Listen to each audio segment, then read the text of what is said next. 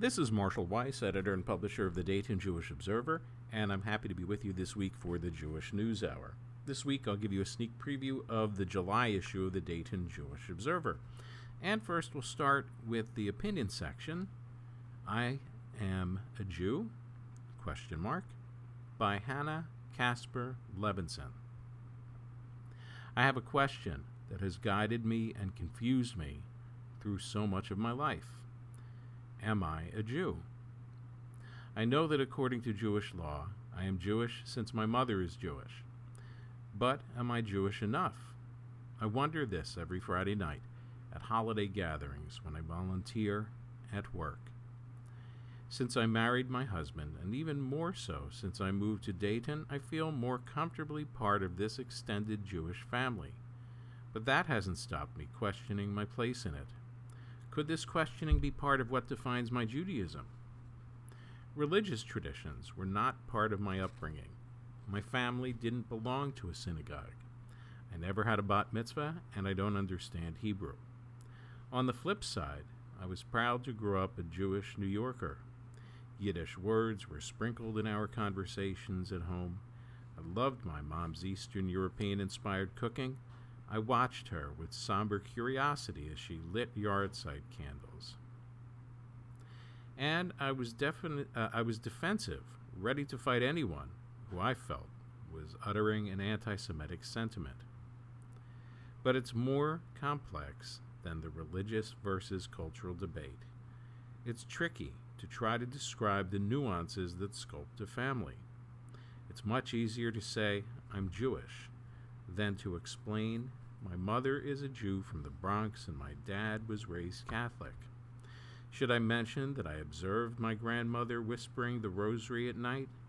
That my great aunt, the nun, lived in a convent I loved visiting because they grew their own food and had a tiny museum of Lithuanian amber? I'm often met with blank stares when I shared these anecdotes with members of the Jewish community. My imposter syndrome starts to set in. I was named after the German Jewish philosopher Hannah Arendt. In the 1930s, Arendt became a political activist, working with the German Zionist organization and rescuing Jewish children from the Third Reich. She was arrested and interned in Germany and France. In 1941, she immigrated to America, where she wrote for various Jewish publications, published her influential books, and established herself as an American intellectual. In Arendt's most controversial book, Eichmann in Jerusalem, 1963, she originated the idea of the banality of evil. The Ashkenazi Jewish tradition would have you name your child after a relative who came before you. My folks decided to have me walk in the footsteps of a woman who theorized that there could have been more done to prevent six million deaths had the victims been more politically active and not taken the banality of evil for granted. The architect of the final solution, Arendt claimed, was a bureaucrat, not an ideologue. Arendt's ideas may be uncomfortable, and yet the concept of the banality of evil was eerily prescient when we watch the horrors now unfolding before us, from extremist right wing groups in the US and Europe to Putin's war against Ukraine and domestic to domestic terrorism in our country. It's only recently I've started thinking about why my parents chose my namesake. I've never asked, but I can guess it's because she was fiercely intellectual and brave in a way I can only imagine. Her relationship to Judaism, though complex, was unmistakably central to her identity. My parents are pragmatic, critical, and individualist. As children in the 1940s, they both lost their fathers and were raised by single mothers. They pursued their education and moved to Manhattan in the 60s. They loved to tell me that in the 70s they were both teaching where the Bronx was burning. My parents married and had children later than most in their generation. They grew up poor, left home, married outside their faith, ultimately choosing to reject religion. When they had children, they put their heads together and decided that when it came to religion, it was better not to decide. My brother and I would find our own paths. Their approach to parenting would be laissez faire, letting things take their own course. I can't help but to have been influenced by them, to admire their individualism, and to carry that into my sense of what it means to be a creative individual. The thing is, no matter how much respect my parents, how much I respect my parents, I have yearned since childhood for a sense of belonging to a greater community and it wasn't until I met my husband that I started to embrace and explore the role of Judaism in my identity. You would think that spending my 20s and 30s in Brooklyn would have made it easy to find a Jewish community with which I could relate. I suppose the closest version was secular humanist Judaism. My husband and I tried a pop up synagogue that described itself as an artist driven, everybody friendly, God optional, experimental community for sacred Jewish gatherings. We went for holidays to a house in South Brooklyn with potluck dinners where it was okay to be Jewish. We joined the Workers' Circle, hoping to get more involved with the social justice aspects of Judaism, but everyone worked too much and no one ever wanted to get together for Shabbat. I kind of loved all those places, but it was all a little vague and noncommittal. I never found my group or an especially firm sense of Jewish acceptance in New York City. Everyone seemed to have it figured out because they grew up conservative or reform or whatever, and they knew exactly what it was they were supposed to embrace or rebel against. Who gets to decide if you're Jewish enough? Is it a higher being? Those who came before you? The community? What if the deciding entity is not there to speak for you? If your definition of being Jewish is holding faith in a certain higher being, I don't fit your ideal if it is questioning what defines faith, an inexplicable feeling of connection to the past, and a desire to build community, then I may find my place. Still, is this enough? My husband has listened to me debate myself on this matter so many times throughout our years together. He has gently tried to convince me that I'm my own worst enemy, that no one is judging me, and that there are multiple ways to be Jewish. How is a child molded into who they become or when they are raised outside of tradition? My parents chose to walk their own path, and I was free to follow or find my own way. Some would argue you will be lost without a set of tenets to live by. I know that's not true. I live by a strong moral code, and am raising my children with intent. Still, there might be a reason why I don't have the confidence to say out loud I belong, and I believe it. We need a larger community outside ourselves for so many reasons, both practical and existential. So I'm working on it.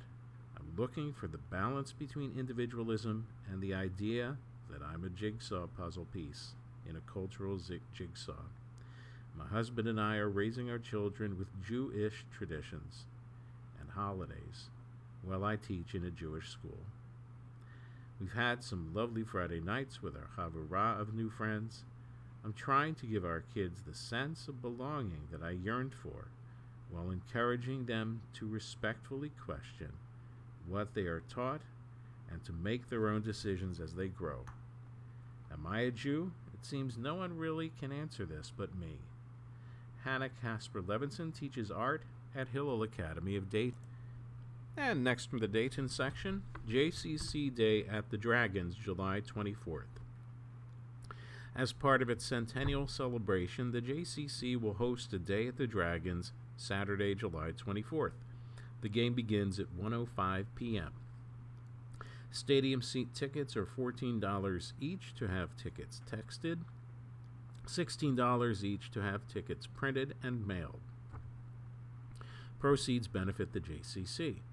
Tickets must be purchased by Monday, June 27th, and are available via ticket representative Carl Hertzberg at 937 228 2287, extension 160, online at jewishdayton.org, or by calling JCC Program Administrator Helen Jones at 937 610 5513 to request an order form.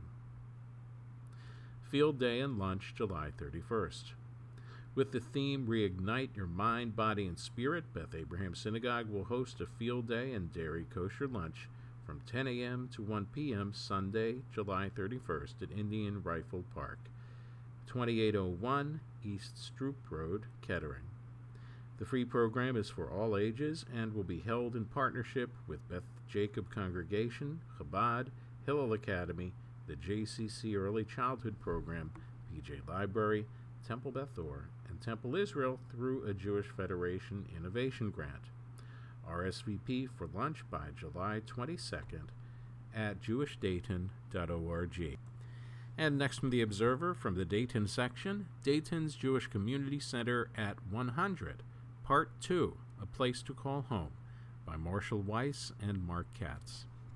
Ohio Governor James Rhodes described the site as the finest community complex that I have seen in the state when he spoke at the dedication of the Jewish Community Complex on Denlinger Road in Madison Township, now Trotwood, September 10, 1978. More than 500 guests heard the governor's pronouncement in the gym of the complex's Jesse Phillips building, the new home of the Dayton Jewish Center. Dayton hadn't had a dedicated Jewish community center site since 1941. And back then, it had been a converted house in the East End Jewish neighborhood inadequate for the needs of the growing Jewish community, which had moved northwest up Salem Avenue. After decades of delays brought on by the world wars and then emergency campaigns to support the fledgling Jewish state under attack, Dayton now had a JCC to rival that of any large city. And the state of Israel was glad to know it. This dedication is an important occasion for Israel as well as the Dayton Jewish community, wrote Asher Naim, Israel's consul general in Philadelphia, whose office served Dayton. Israel is strengthened whenever a Jewish community is strengthened. It had something for everyone, recalled Bob Bernstein, who was involved with the project from start to completion. Old, young, Orthodox, conservative, and reform. It was terrific. It was a game changer. It was a special place. We had a basketball league for adults. It was a place of involvement. It unified the community. No one present that day had put more work into bringing about the Jewish community complex, one piece at a time over a 30 year career, than Robert Fitterman. The Jewish Federation, then called the Jewish Community Council, hired him in 1948 at age 35 as its executive director and to manage its two dozen employees. With the dedication of the campus, which also comprised Covenant House Jewish Nursing Home, the largest outdoor pool in the country, in the county rather, a camp lodge and more than 75 acres of grounds, Fitterman retired, turning over the operations and management of its nearly 200 employees to Executive Director Peter H. Wells. We were able to service every age group, Wells said, from early childhood to seniors, from a daily senior luncheon program to recreational programs. The 65,000 square foot Phillips building which would be expanded to 78,000 square feet in the 1980s, was a place to make new friends too. I met my wife, Andy, at the swimming pool, Bill Franklin said. More than 60 years later, he remembered she was wearing a white bathing suit. I loved that building, Bill Franklin said. It was a second home. On the day of the soft opening in January 1978, a snowstorm closed most of the city.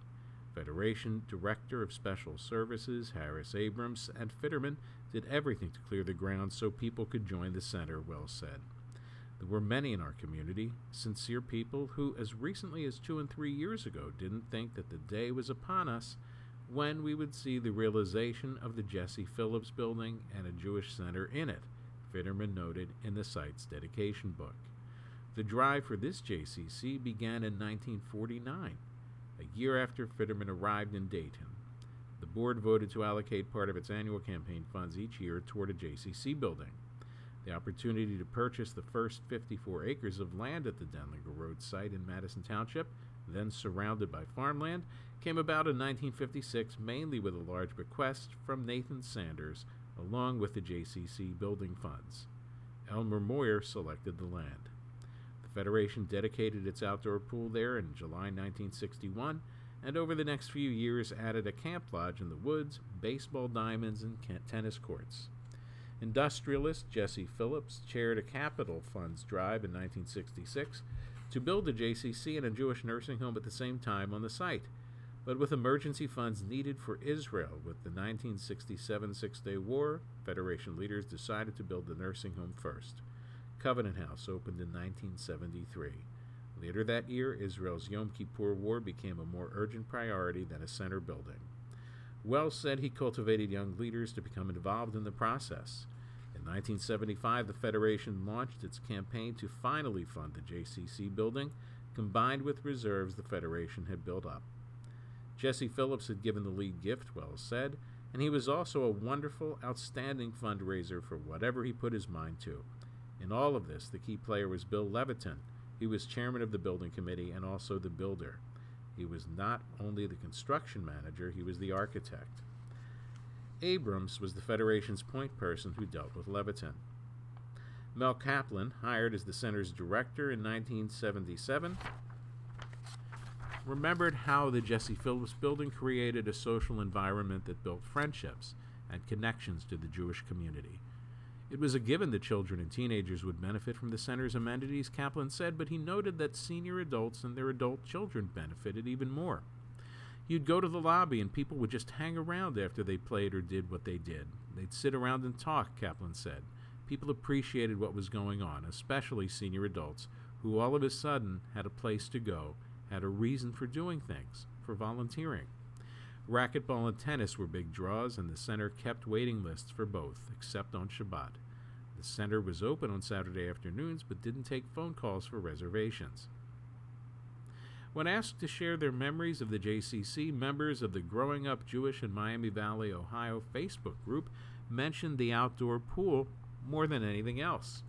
The high dive, multicolor concrete umbrella structures, pizza bagels, cheap ice cream in mini cartons, the disappointment of the rest period and waiting it out, the entrance where your membership card was being held, the elderly playing cards and dominoes and reading their Yiddish newspapers, or what Aryeh Dori recalled. I remember dripping wet, running down the ramp to the snack bar or the bathroom, the mushroom looking shade pillars, the scary diving board section, the tall fences, and the camp up the hill, I remember pizza bagels and purple and red chewy round candies, Amy Haynes said. I remember making some of the best friends and memories there in the section where all the BBYOers and other teens hung out, Daryl Weiss said. My mom used to refer to it as Muscle Beach. And the water was freezing until the end of the summer. The pool was unheated. Melinda Donor recalled the camp song, Camp JC, Our Hats Off to Thee, and that putting on plays in the lodge was so much fun. One person remembered pretending to need a swim rescue when he was a boy so he could be saved by a cute lifeguard. Another said she ate lots of ice cream bars as a girl just to catch a glimpse of the handsome boy working at the snack bar. The boy was Alan Brown, son of Lewis Brown, who served as Jewish Center director from 1968 to 1977.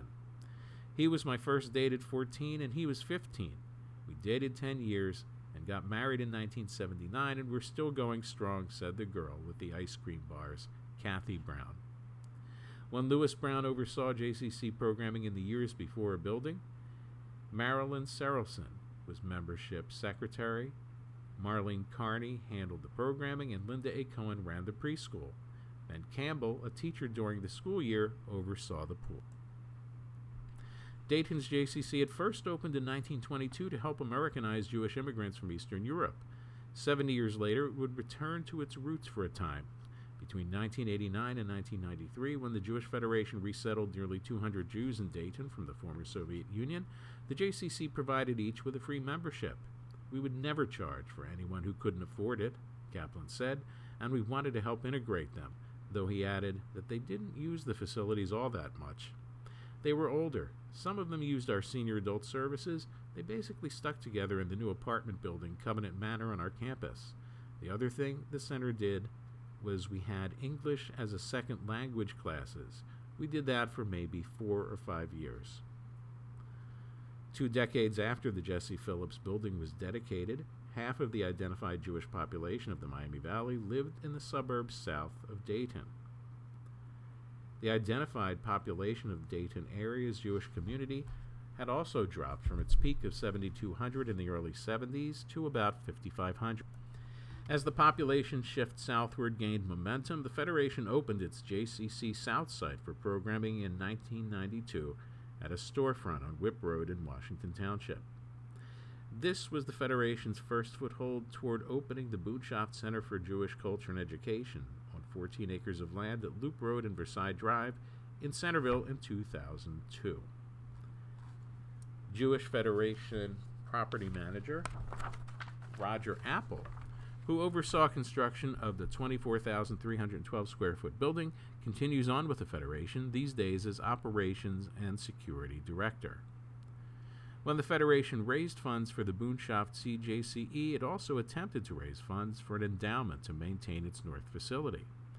But with state of the art fitness and recreation centers opening in numerous municipalities across the Miami Valley, JCC memberships dropping precipitously, and members of the Jewish community reluctant to support an endowment fund for the North facility, the Federation sold the Phillips building and much of its campus, much of the campus, to United Theological Seminary in 2005.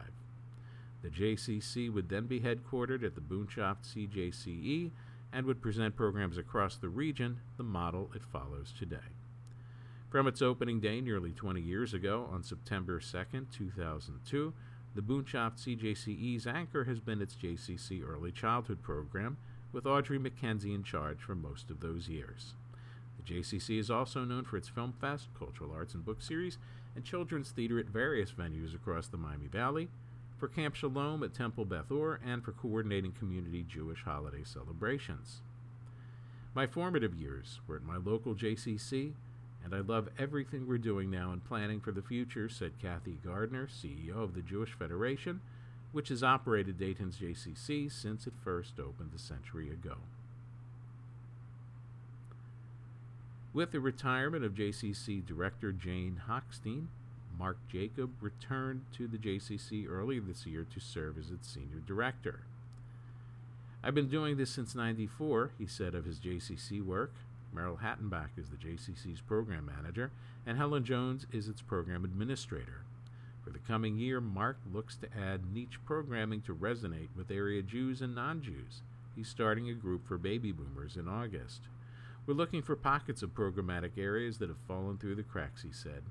We're looking at what role we can play in the general community through partnerships. The JCC will celebrate its centennial with a day at the Dayton Dragons Sunday, July 24th at 1:05 p.m.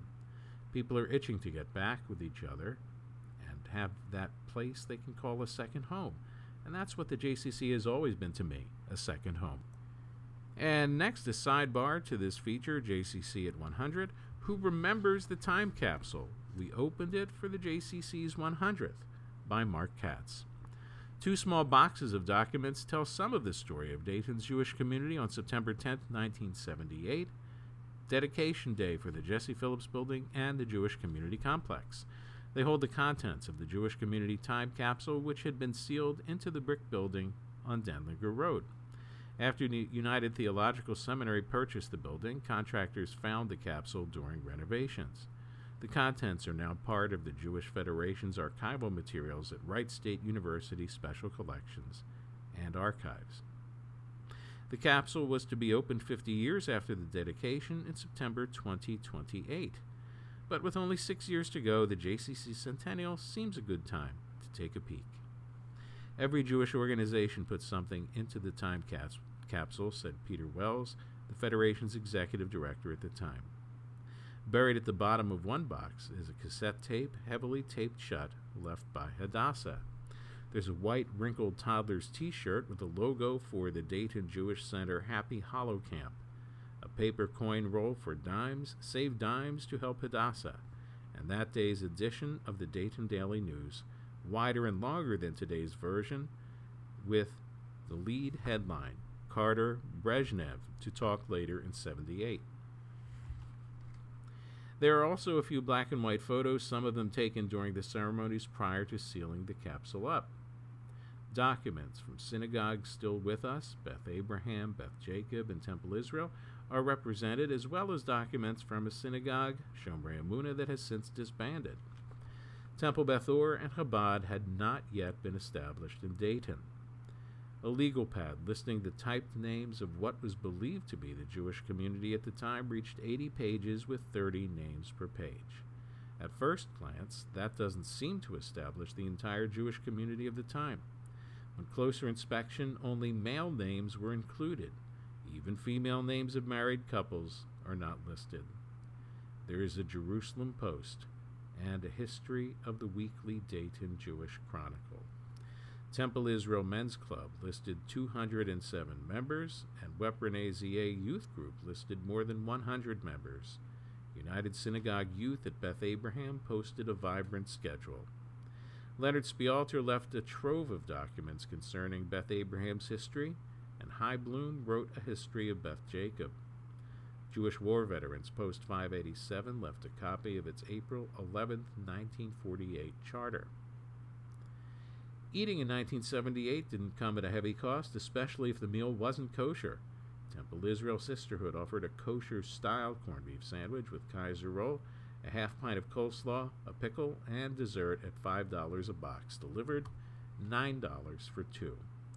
The Sydney Cussworm B'nai B'rith Lodge held a spring steak dinner with local radio host Lou M. at the Tropics, and later a free steak dinner at the same location to hear an in depth report on the new JCC building.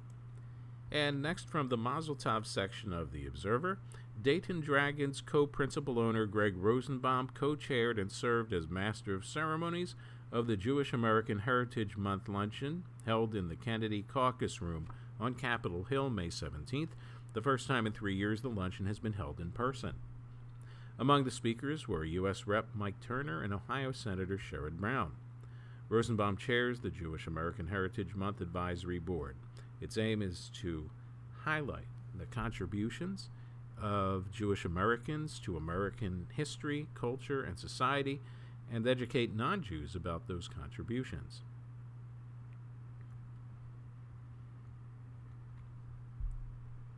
The luncheon honored former Anti Defamation League National Director Abe Foxman, philanthropists Tzili Charney and Rabbi Moshe Margaretten, and Bukharian Chief Rabbi Yitzhak Yehoshua. One of the perks of emceeing an event like this is that I get to introduce my senators and representatives, Rosenbaum said of Turner and Brown. Turner talked about the contributions of Dayton's Jewish community to the city, such as the Schuster Center. Brown spoke of the contributions American Jews have made in human rights and civil rights. John Westerkamp graduated magna cum laude in computer engineering from Ohio Northern University in Ada where he also played center back on the men's soccer team. He's currently deciding between graduate school and professional employment. Jacob's proud family includes his parents, John and Lori, and his sister, Rachel. Send your Mazel Tov announcements to mweiss at jfgd.net. Next, from the religion section of The Observer, A Country of Kindness by Rabbi Nachum Mangel Chabad of Greater Dayton.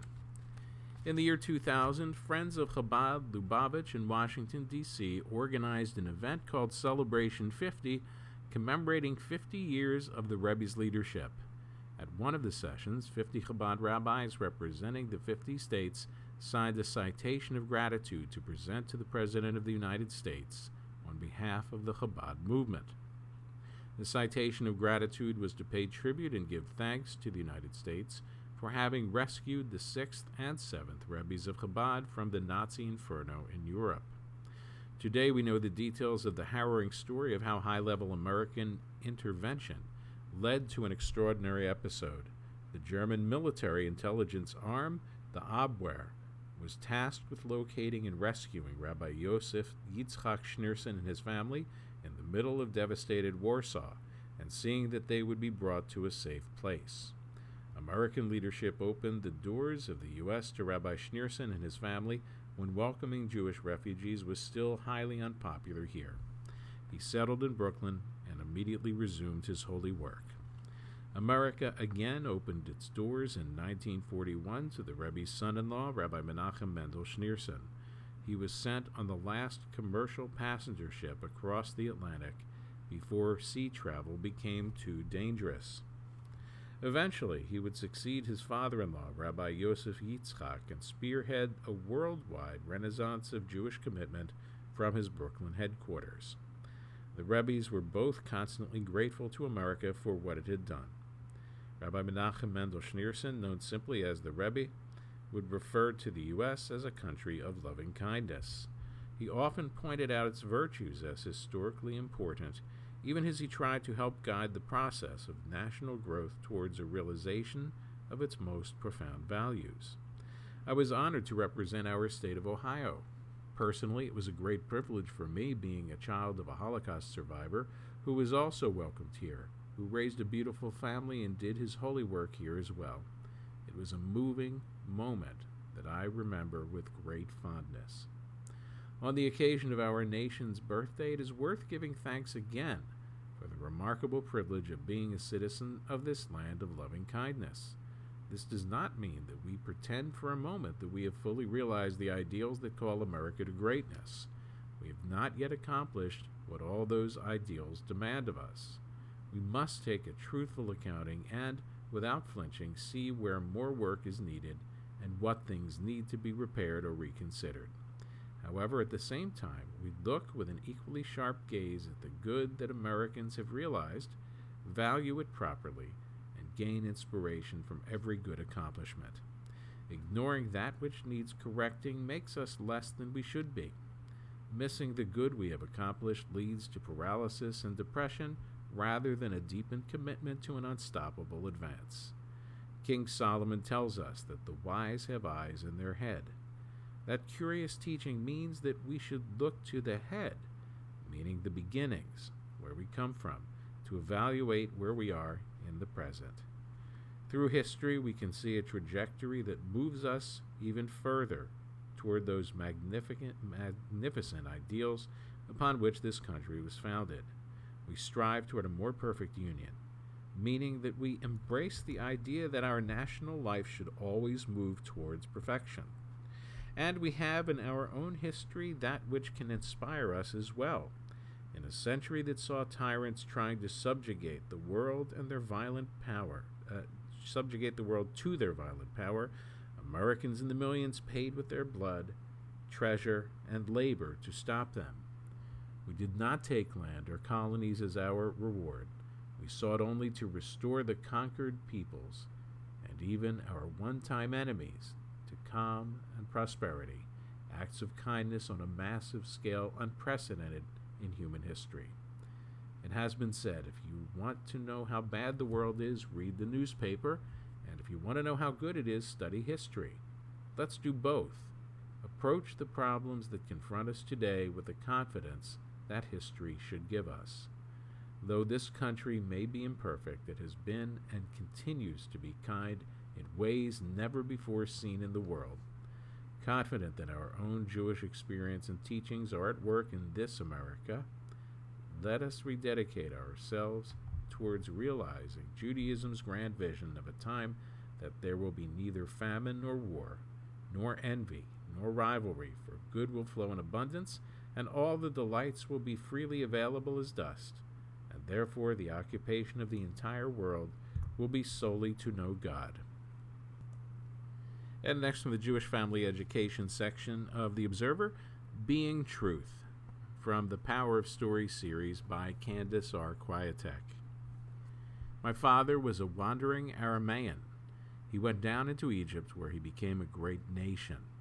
But the Egyptians dealt harshly with us and oppo- oppressed us, we cried out to the Lord who freed us from Egypt by a mighty hand and by signs and wonders. Those verses from Deuteronomy are familiar because they are central to the Jewish story we recount each year at Passover. But more than just an exercise in remembering, storytelling is the, the great vehicle of moral education, writes Rabbi Jonathan Sacks. It tells us who we are and who our ancestors hoped we would be. Modern philosopher Alasdair MacIntyre amplifies its significance by highlighting the personal impact of storytelling. I can only answer the question, What am I to do? if I can answer the prior question, of what story or stories do I find myself a part? It turns out truth is at the heart of the best Jewish stories and storytelling. The value of truth permeates the fabric of Judaism, writes Israeli scientist and scholar Rabbi Ari Zivotofsky. Revealed at Sinai, emet, the Hebrew word truth, is one of the 13 divine attributes ascribed to God. While that concept is nearly incomprehensible, we can grasp the Talmudic sage's version. The signature of God is truth. In the earthly realm, Torah is truth, according to the psalmist. Its transcendent messages woven into the stories that shape our perspective on the world. Linked to both God and Torah, truth should speak with authority, with certainty, and without ambiguity, Rabbi Tzvi Freeman speculates. Yet truth's identity is weakly defined by negative commandments. You shall not bear false witness. You shall not deal deceitfully or falsely. Keep far from falsehood. Furthermore, truth rarely stands alone but is paired without, uh, with other ethical imperatives loving kindness, peace, justice. And the nearly endless quest for truth in rabbinic literature is framed as a series of debates which argue opposing views which a divine voice just may proclaim to be equally true. It seems we have to rethink the idea of truth, Freeman concludes. Maybe truth isn't a fact at all. Maybe truth is more like a process. Truth is a complex, messy process of comprehending different viewpoints, evaluating and prioritizing between competing ideas and values, and identifying solutions for a particular situation. As Rabbi Schneur Zalman of Liadi describes it, truth is being immersed in the experience of thinking with God's mind. The state of being, that experience, that process, that itself is truth how do the following tales illustrate the notion of being truth? The petitioners. Laying out yet another fresh change of clothes, the new assistant to Reb Shmuel of Lubavitch was puzzled. I wonder why the Rebbe is always dripping with perspiration when he comes out of these private meetings, he thought to himself. What can he possibly be doing in that room crowded with a desk, a dozen bookshelves, and endless visitors? Just then the Rebbe came out of his study, once again covered with sweat. You're probably wondering about my appearance, he remarked tiredly to his attendant. Over the past hour, I have received 25 petitioners. If I am to understand each person's situation, I must remove my clothes and dress in his. If I am to give him good advice, I must remove his clothes and change back into mine for while in his clothes I can only see what he sees, and if he, if he saw a way out of his dilemma, he would not have to come to me in the first place. So for the past hour I've undressed and dressed myself fifty times. It is very hard work. The lecture. Rabbi Yisrael Salanter gave a regular Talmudic discourse. One day, a student asked a very sharp question that seemed to undermine the entire argument Salanter was making.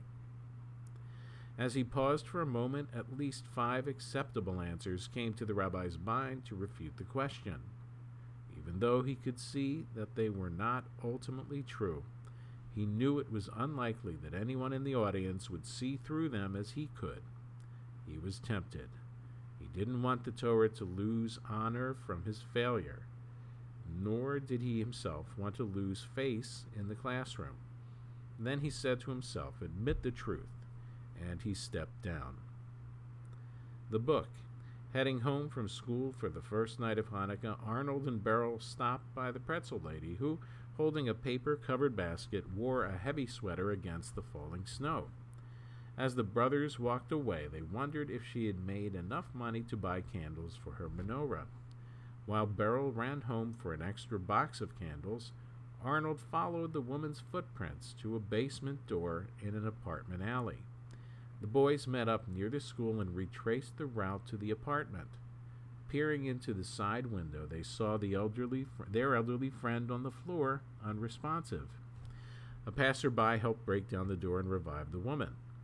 While she delightedly lit the candles, the man contemplated the barren apartment, examining an old frayed book on a shelf. He mentioned he was a book dealer and asked if the woman would sell it for $200. Shocked, she eventually agreed, and soon after paying, the man hurried off. As the brothers left for home, they saw him in the distance tossing the book into the trash. Truth is a process of prioritizing conflicting values. Our choices determine both our own morality and the kind of society we create. Be truth. And literature to share as suggested by Candace R. Kwiatek, The Orphan's Daughter by Jan Cherubin. In this debut novel, Cherubin creates a strong portrait of a fractured Jewish family spanning two generations in the 20th century. The saga begins when seven year old Clyde is placed with his younger brother in a Jewish orphanage when their father abandons the family. Not unexpectedly, Clyde's relationships as an adult suffer in turn, most especially his relationship with his daughter. When a family emergency intervenes, however, things begin to change. For those who love stories that revolve around flawed characters and family drama rather than action or intrigue, this is a must read and Dear Mr. Dickens by Nancy Churnin. Like so many others in the 19th century, the young Jewish woman Eliza Davis viewed the acclaimed English author Charles Dickens as a hero for using his writing to help others, especially the poor. But as she read Oliver Twist with its criminal mastermind, Fagin, described in classic Jewish stereotypes as dishonest, selfish, and ugly, Eliza decided to speak out multiple award winning picture book for primary grades. Dear Mr. Dickens is the true story about the power of one person to improve the world by speaking out for what is right. And next, the obituary section of The Observer. Joel Alter, JJ, son of Betty Alter and the late Sid Alter, passed away June 3rd. After graduating the Ohio State University, he began his career in Dayton, working for the Dayton Jewish Center. He then moved to Philadelphia, beginning his 20 plus years in the medical industry. He is survived by his sister Jill, brothers Mitchell, Linda, and Randall. He was the uncle of Molly, Allie, Sophie, Max, and Sadie. He loved fashion, Broadway, dogs, and his many friends. And mostly his mother, Betty. The celebration of life will be held Sunday, July 10th from 3 to 5 p.m. at 1 Lincoln Park. He will live on in our hearts forever. Howard M. Bender, age 64, passed away suddenly at his home in Glendale, Arizona on May 28th. Born in Dayton, he was the son of the late Anna Lee, Nee Block, and Donald H. Bender. He attended Jefferson Elementary School, Colonel White High School, and was graduated from Fairview High School in 1974. He subsequently attended Washington University in St. Louis and was graduated from University of Iowa in 1978 with a BA in political science and history. He earned an MBA from Roosevelt University in 1986. He lived most of his adulthood in Buffalo Grove, Illinois, where he built his career at AGIA and was an active volunteer and marathon runner for several causes. More recently, he and his family moved to Scottsdale. Howard was known for his personal integrity, diligence, willingness to help others, sly sense of humor, and devotion to his wife and children. He is survived by his wife of 41 years, Becky Nee Kramer, daughter and son in law Ellen and Anton Akhloff, and two grandchildren, Sarah and Michael of Sa- uh, Scottsdale, son, David Bender of Detroit, and sister, Michelle Bender of New York City. Interment was at Mount Sinai Cemetery in Phoenix. Donations in Howard's memory may be, may be made to the Leukemia and Lymphoma Society or to the American Heart Association. Marcia E. Burek of Leeds, Massachusetts, died peacefully in her sleep June 4th after celebrating her 60th college reunion at Wellesley College, surrounded by lifelong friends and classmates. She graduated from Wellesley College in 1962 with a major in political science. She was born in Dayton in 1940 to Simon and Rachel Burek. She graduated from Fairview High School and was always connected to family and friends in Dayton. Upon graduation from Wellesley, Marcia was the recipient of two Myling Soon Prizes, which allowed her to t- attend the NATO Youth Conference in the south of France. She then joined the staff of the Press and Public Affairs Office of the UN Mission to the UN under the leadership of Ambassador Adlai Stevenson in 1962, just a few weeks before the Cuban Missile Crisis. She spent much of the next decade raising children, Ken and Dan, and embracing her new home in Northampton, where she moved in where she moved to in 1968. Marcia became active in politics and community services. During that time, she was also working as a press director and speechwriter for such organizations as Planned Parenthood of New York City, the Institute for International Education, the Fund for Peace, and occasionally for the National Committee on U.S. China Relations.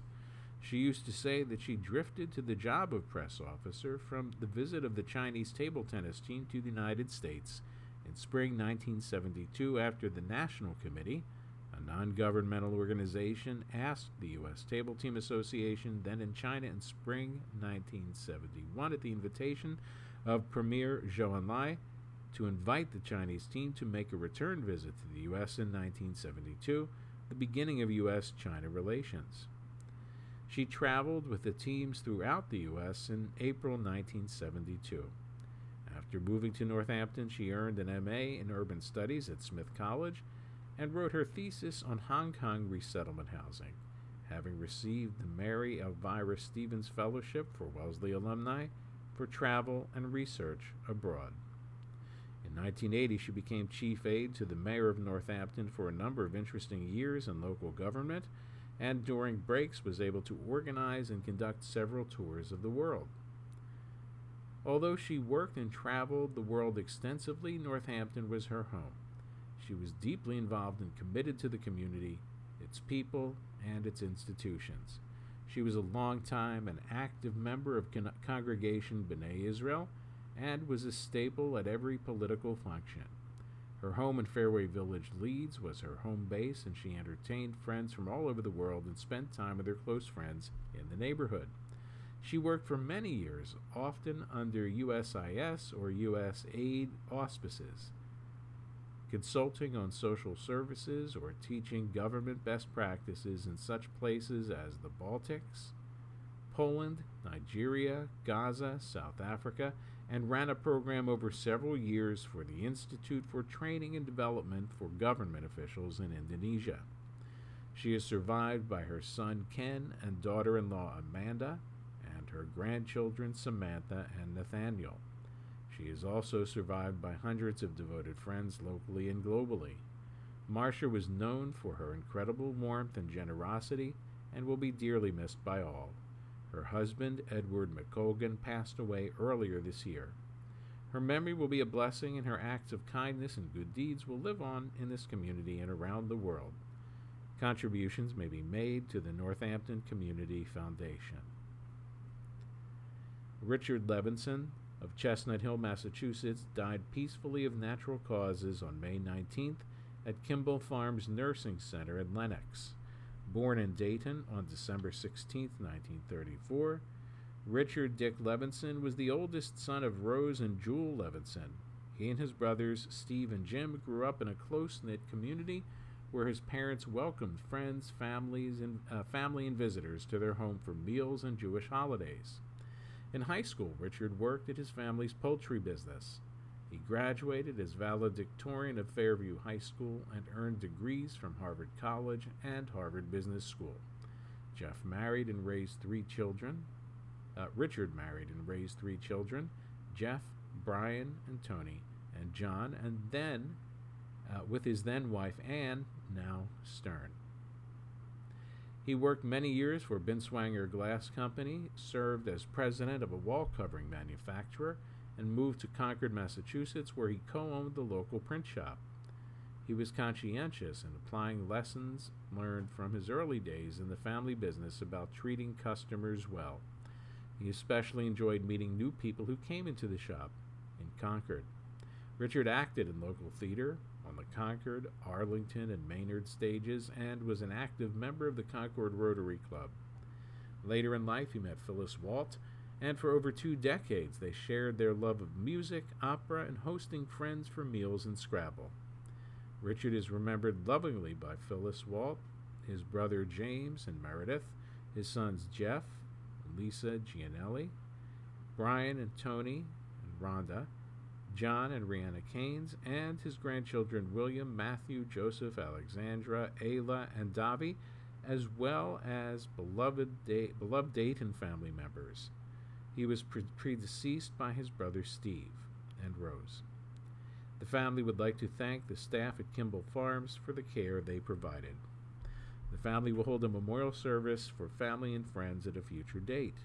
A donation in celebration of Richard's life can be made to a charity of your choice or consider planting a tree in honor of his life.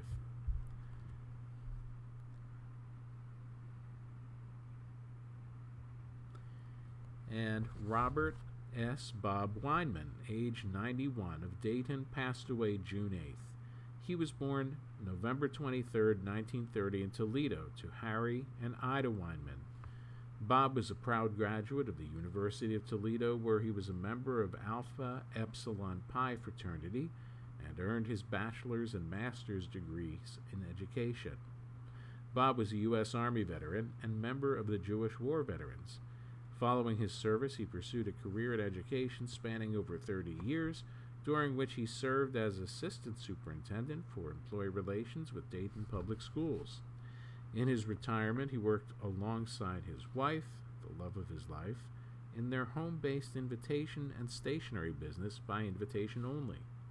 Bob is a longtime member of Beth Abraham Synagogue, where he at one time served as vice president and treasurer. Bob was preceded in death by his beloved wife of 52 years, Retta.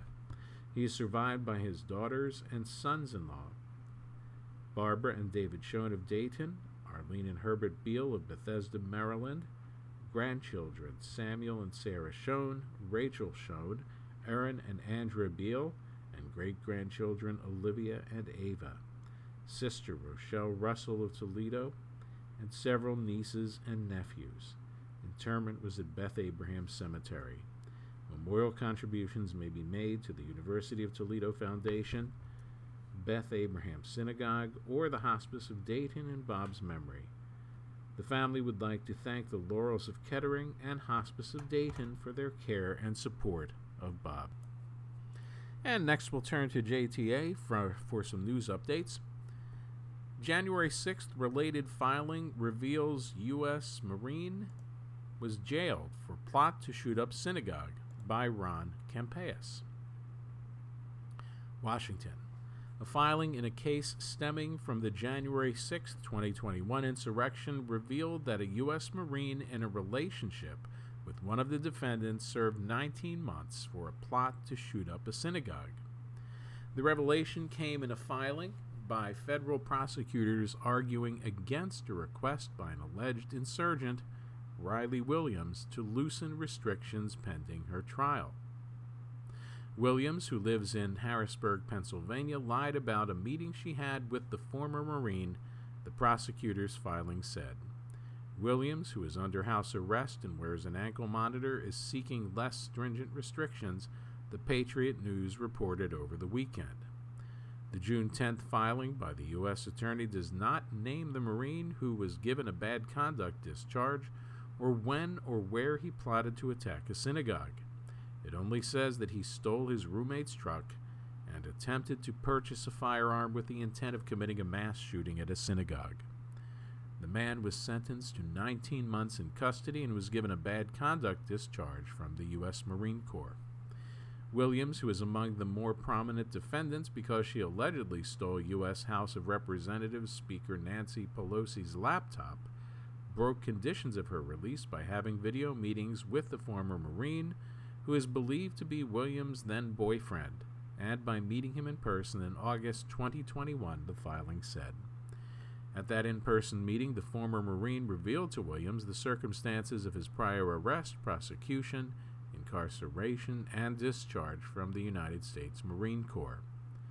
Bellingcat, an investigative journalism website, was the first to identify Williams shortly after the insurrection. To do so, the group used a video that showed a woman with a hat emblazed, uh, emblazoned with occult Nazi symbology dancing until a narrator says Heil Hitler, at which point she gives the Nazi salute. A congressional committee investigating the insurrection last week launched public hearings and focused particularly on the role of far right groups in its organization.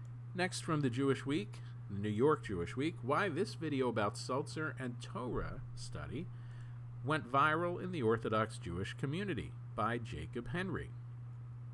A video of an Orthodox Jewish man making a passionate speech about his love for the Talmud and cold seltzer spread like wildfire over Twitter, showing off what makes yeshiva culture such a unique part of Judaism.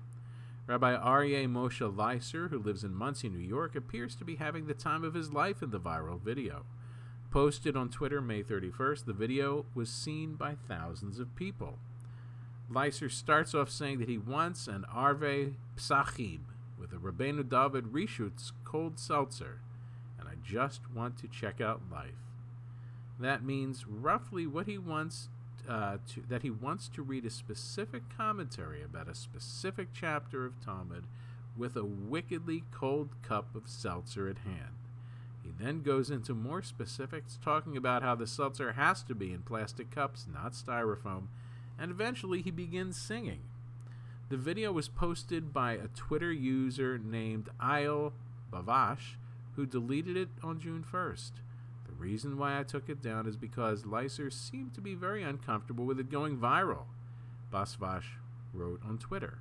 I never meant to cause anyone agmas nefesh, anxiety.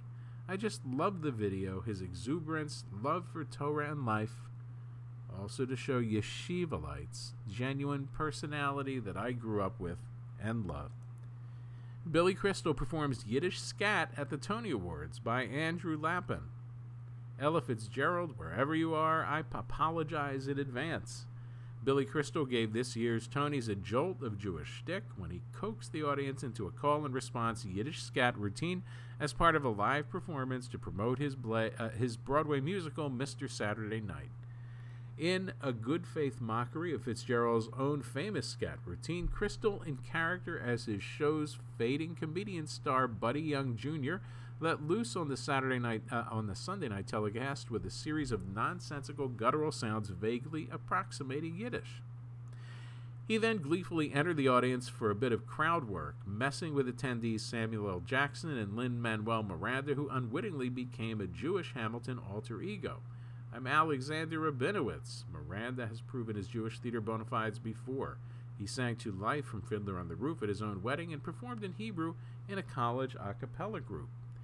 After briefly cursing an old Jew's worst nightmare stares, Crystal ended his routine by leading Radio City Music Hall in a giant Oy Vey chant. It was surely a nice consolation prize given that Mr. Saturday Night, based on Crystal's 1992 movie of the same name, left the evening with none of the five awards it had been nominated for. The top prize for Best Musical instead went to Pulitzer Prize winner A Strange Loop. Some other Jewish, adja- Jewish adjacent nominees were more successful. The Lehman trilogy, an expansive play about multiple generations of the Jewish banking family, took home Best Play and four other Tonys. Company, a gender swapped revival of the classic Stephen Sondheim show that premiered shortly after the Broadway Titan's death, won five awards, including Best Musical Revival and Take Me Out, a restaging of Jewish playwright Richard Greenberg's 2002 play about a professional baseball player who comes out as gay to his teammates, won for Best Revival of a Play, as well as for its lead actor, Jesse Tyler Ferguson. Well, that's all the time we have this week for the Jewish News Hour. This is Marshall Weiss, editor and publisher of the Dayton Jewish Observer, and I thank you very much for listening.